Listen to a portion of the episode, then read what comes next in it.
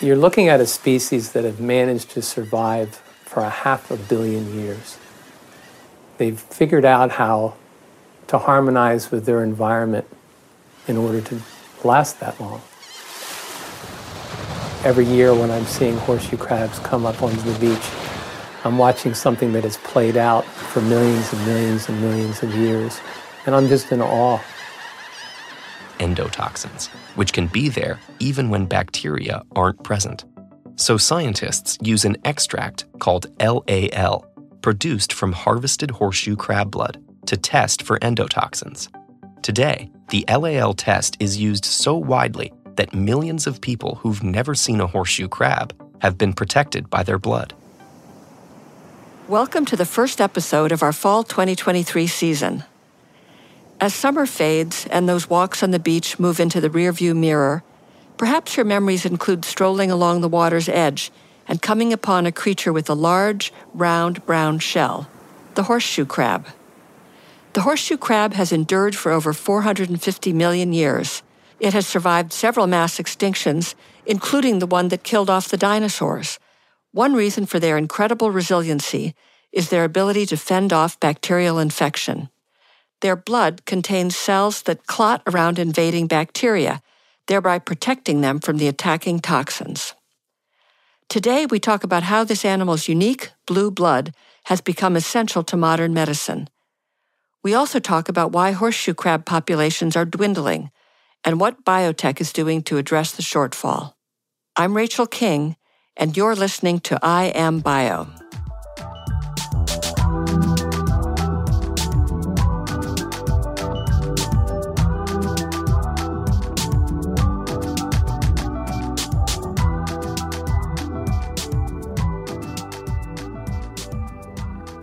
In the early 1960s, scientists discovered something remarkable about horseshoe crabs.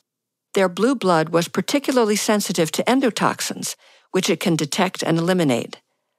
When confronted by harmful bacteria, the crab's blood cells clot and surround the invading bacteria to keep it from causing any further damage.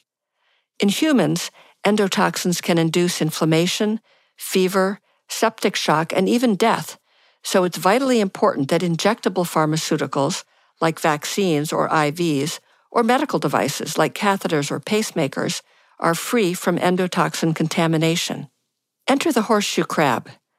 Researchers discovered that the same clotting response of the crab to an invading endotoxin can be replicated in testing medical products. Samples are mixed with a reagent called LAL, which is made from the horseshoe crab blood. If a clot forms, the product is contaminated. The test is used in an array of pharmaceutical products and has helped keep most of us alive at one point or another. The good news is, most horseshoe crabs are returned alive to the sea once they are bled. The bad news? Excessive baiting and pressures from climate change have contributed to a decline in horseshoe crab populations, and the species is now considered threatened. Today, we take a deep dive into the miracle of the horseshoe crab and why fighting to sustain it is worth the effort. Our first guest is from a large pharmaceutical company that tests tens of thousands of samples for endotoxin contamination. Hi, my name is Jay Bolden. I'm a director in the Global Quality Laboratories at Eli Lilly and Company in Indianapolis, Indiana, in the United States. Jay talks to us about the history of using horseshoe crab blood in drug testing and how it has changed over the years. The unique properties of the horseshoe crab were discovered back in the 1950s and 60s by Frederick Bang and Jack Levin at Woods Hole. They were studying the blood system of the horseshoe crab. What they noticed was that in the presence of contaminated seawater that was contaminated with bacteria, they noticed that horseshoe crab's blood system clotted around that contamination. And from that observation was born the bacterial endotoxins test, which up to that point had been tested in rabbits. So in the 1940s in the United States, the way to ensure the safety of your medicine was to inject a rabbit and then monitor it for fever. The rabbit pyrogen test itself, you would inject typically your final product into a rabbit and you would monitor that rabbit over three hours for a fever. It's a qualitative readout. If the rabbit exceeds X amount of degrees C increase in body temperature over that period of time, then your product is adulterated and you can't release that product to the market. But then if the rabbit does not have a fever, that meant your product was pyrogen free and that it was of suitable quality to release to the market. The rabbit pyrogen test itself utilizes three rabbits and up to eight, and that's just per test. So I think historically, a lot of pharmaceutical companies had colonies of rabbits that had to be used for this kind of testing. Even with colonies of rabbits, it would be difficult to test tens of thousands of samples. It simply wouldn't be done. Jay explains the importance of the horseshoe crab blue blood discovery. The discovery of LAL, which is Limulus amoebocyte lysate. It's the purified horseshoe crab blood. It really changed pharmaceutical manufacturing quality control in that the standard up until the 1980s was a full on animal test. And so the discovery of LAL and the subsequent implementation of that as a national standard test method that made obsolete the rabbit pyrogen test. But it also enabled the ability to test a lot more samples at Lilly, you know, we test tens of thousands of samples per year with an endotoxin test, but you wouldn't likely have done that with rabbit testing. Jay describes the process for creating the test.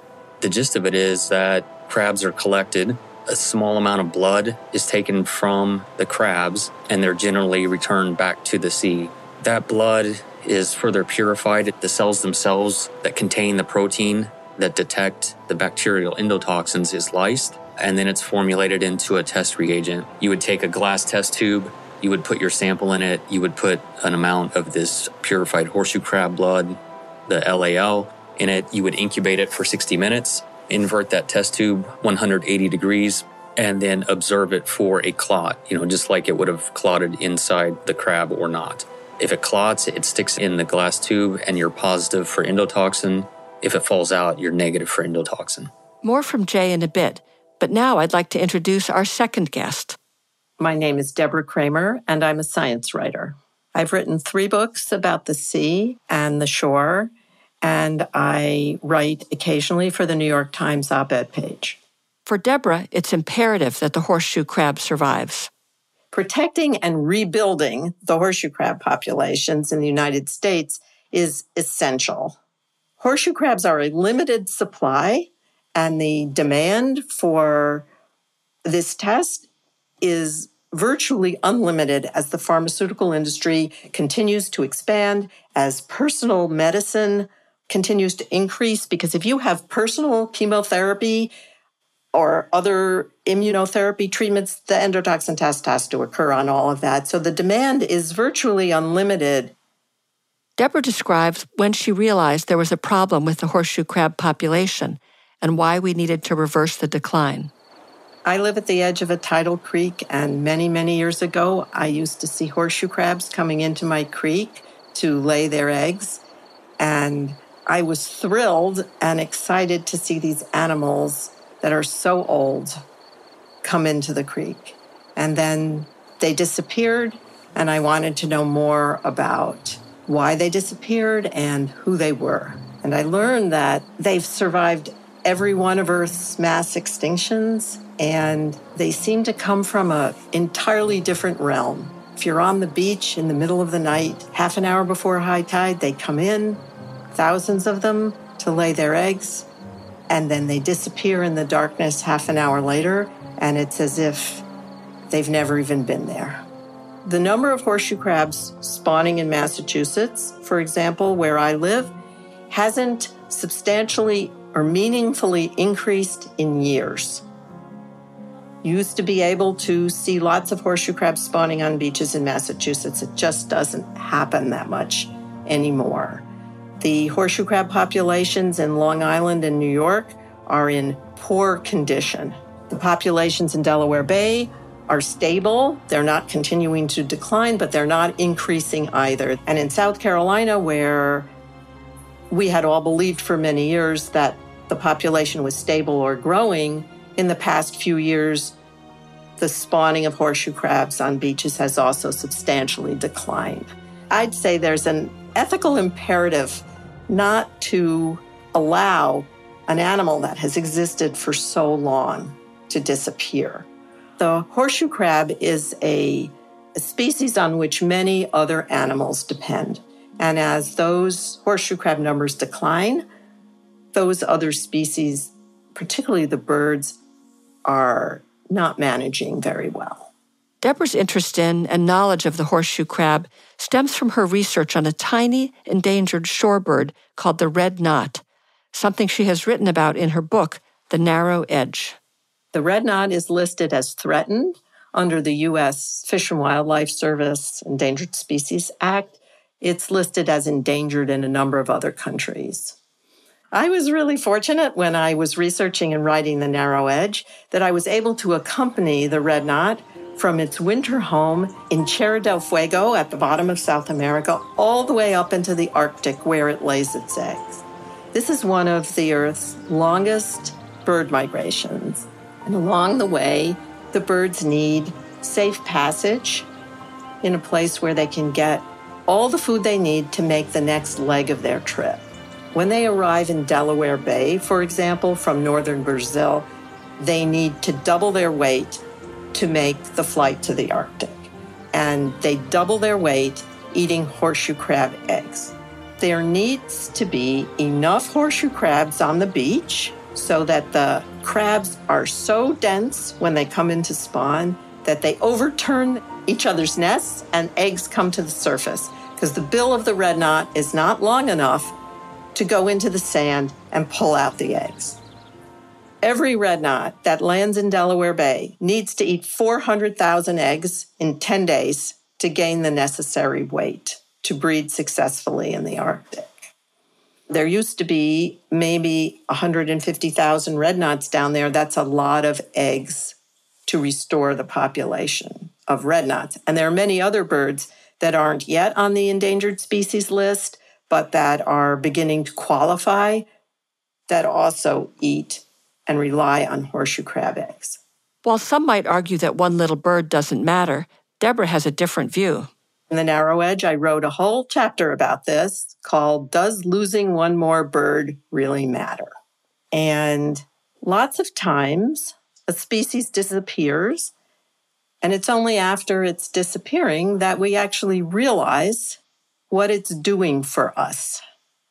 We don't know, we can't quantify right now the economic value of a red knot.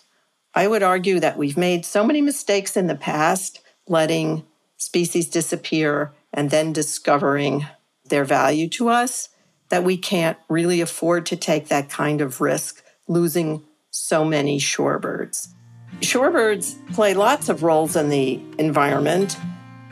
They carry seeds from one place to another, dispersing them for example, after huge volcanic eruptions that basically scour a place, it's birds that often bring in the seeds that bring about the regrowth. I can't quantify for you the value of a knot. I would say, though, that I feel uncomfortable with our species making decisions about who can live and who can die based on our perceived understanding of their value to us. These animals have the right to exist in and of themselves, especially when there's no reason that we have to do this. We have a huge alternative to taking horseshoe crabs to make endotoxin tests, and we have no need to take horseshoe crabs for bait. So we can provide thousands of shorebirds with the food they need.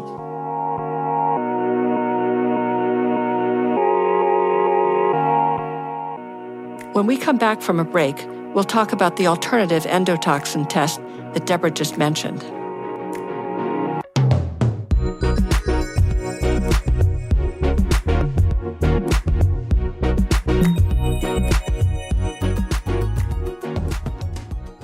For the first time since 2019, we're hosting the BioInvestor Forum in person.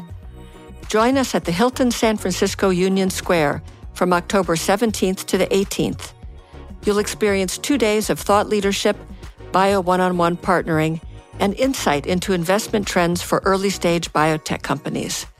Visit bio.org slash events.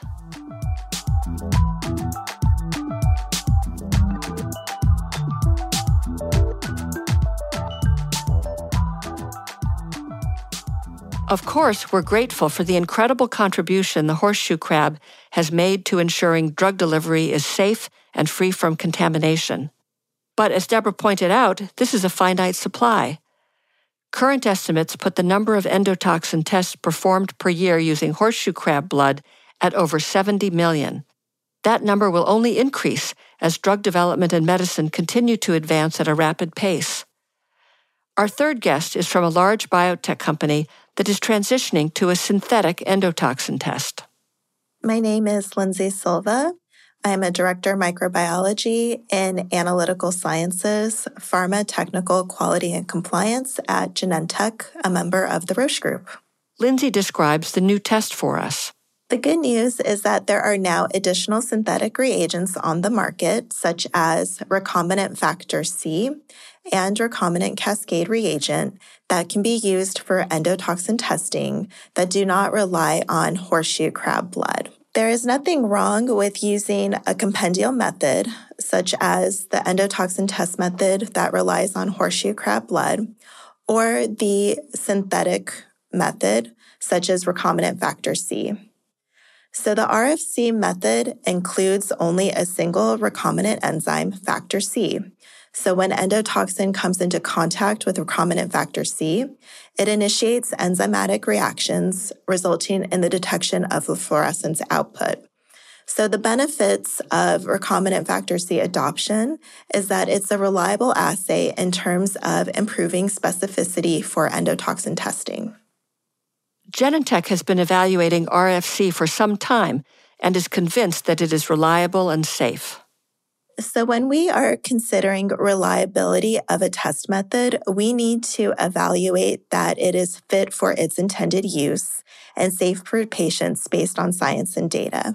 Our scientists and engineers have spent much of the last two years evaluating, validating, and implementing an endotoxin test method for pharmaceutical water samples using recombinant factor C. After a proof of concept study in South San Francisco, we conducted pilot studies in Kaiseraugst, Switzerland. So far, we have data demonstrating that recombinant factor C is reliable, safe, and can replace LAL testing as a standard for endotoxin testing in the pharmaceutical industry.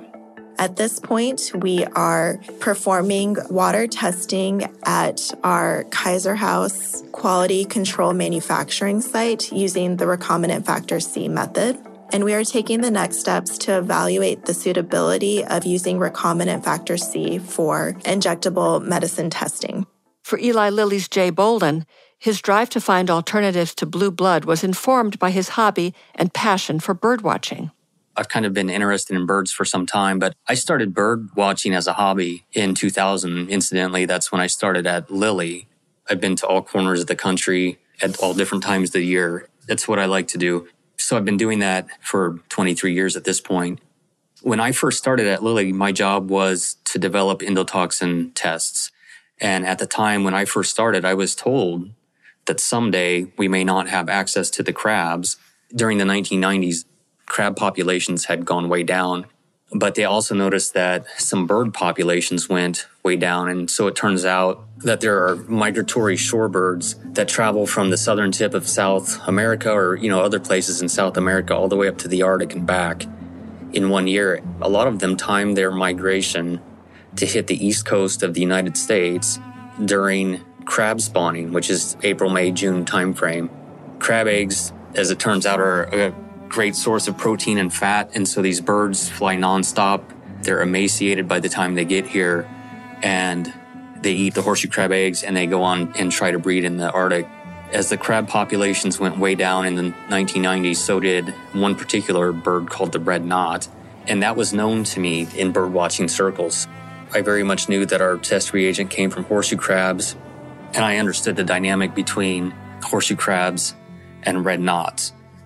And so we had looked at a synthetic alternative to LAL, which had come onto the market in 2003. It was patented in 1997 by Ding and Ho at the University of Singapore. At Lilly, we had looked at this reagent called RFC, which is just the synthetic version of the horseshoe crab protein that detects endotoxins in 2006. And we passed on it for various reasons, including there was a lack of regulatory guidance. There was only one supplier. So there was kind of a supply chain concern at that time. In some ways, that the intersection of birdwatching and my professional interest, it's great that I can have an impact on something through my work. And Eli Lilly began its move toward a recombinant test 10 years ago, as Jay explains a lot of things changed in 2013. The FDA came out with endotoxin testing guideline in 2012 that said how they would accept RFC. Importantly, a second supplier entered the market, so now you wouldn't have all your eggs in one basket, as it were. The U.S. Fish and Wildlife Service listed the red knot as threatened, so it was a you know migratory shorebird whose populations had gone way down and we were concerned about impacts to horseshoe crabs if the red knot was listed as endangered. And we also were aware that there are only two places to find horseshoe crabs in the world, and that's on the eastern coast of North America and then the eastern coasts of Asia. I had been to presentations, I had seen concerns about populations of horseshoe crabs in Asia, and they were doing much worse than in the United States. So in 2013, Lilly started building a new plant in China, and I was concerned about supply chain um, and our ability to get the test reagent there. So a lot of factors came together in 2013 that made us think we should start looking at RFC again. Jay helps us understand why taking the animal piece out of the test is such an exciting development. The synthetic alternative to LAL recombinant factor C is a product of biotechnology. Biotechnology itself is a 40 plus year old technology. Eli Lilly was the first company to introduce a recombinant medicine to the market instead of getting insulin from pigs and cows. It's made in cells now. And we've been doing that for 40 years. So recombinant factor C is simply the DNA that creates the horseshoe crab protein that detects endotoxins and it's created in cells. That DNA sequence is created in cells. It's grown and it's purified. So it completely takes the animal piece out of the question. One of the benefits of RFC produced from biotechnology is that it's theoretically an infinite resource. And compare that to horseshoe crabs, which are a finite resource. It's a finite natural resource. They're not farmed, they're taken from nature, and clearly their populations have gone down and they're not appreciably coming back up the ability to make a synthetic version of that important protein that protects human health to protect the supply chain in a way that's much more sustainable than LAL, that's really important. And I do think there is momentum in industry and Eli Lilly has successfully launched products using the new test. We made the commitment in 2016 after, you know, generating data for several years that we would convert our water testing and any new products and we would start using RFC to release those instead of LAL. We had a first in industry product approval in 2018. It was the first product that we tested using RFC and released to the market. We submitted that to the FDA. The FDA looked at our data and they agreed with us that RFC was equivalent to LAL. And so since then, we've gotten at least seven more products approved and we've gotten approvals all over the world in at least 60 different countries, even for that first product. I'm happy to see that some of our industry peers, including Sanofi and Pfizer and Roche, are doing something very similar to what we've done in that they've committed to converting water testing, which makes up a huge volume of endotoxin testing, and that new products that they're going to attempt to use RFC for their new products as well. Lindsay says that indeed, Genentech Roche is committed to transitioning to RFC.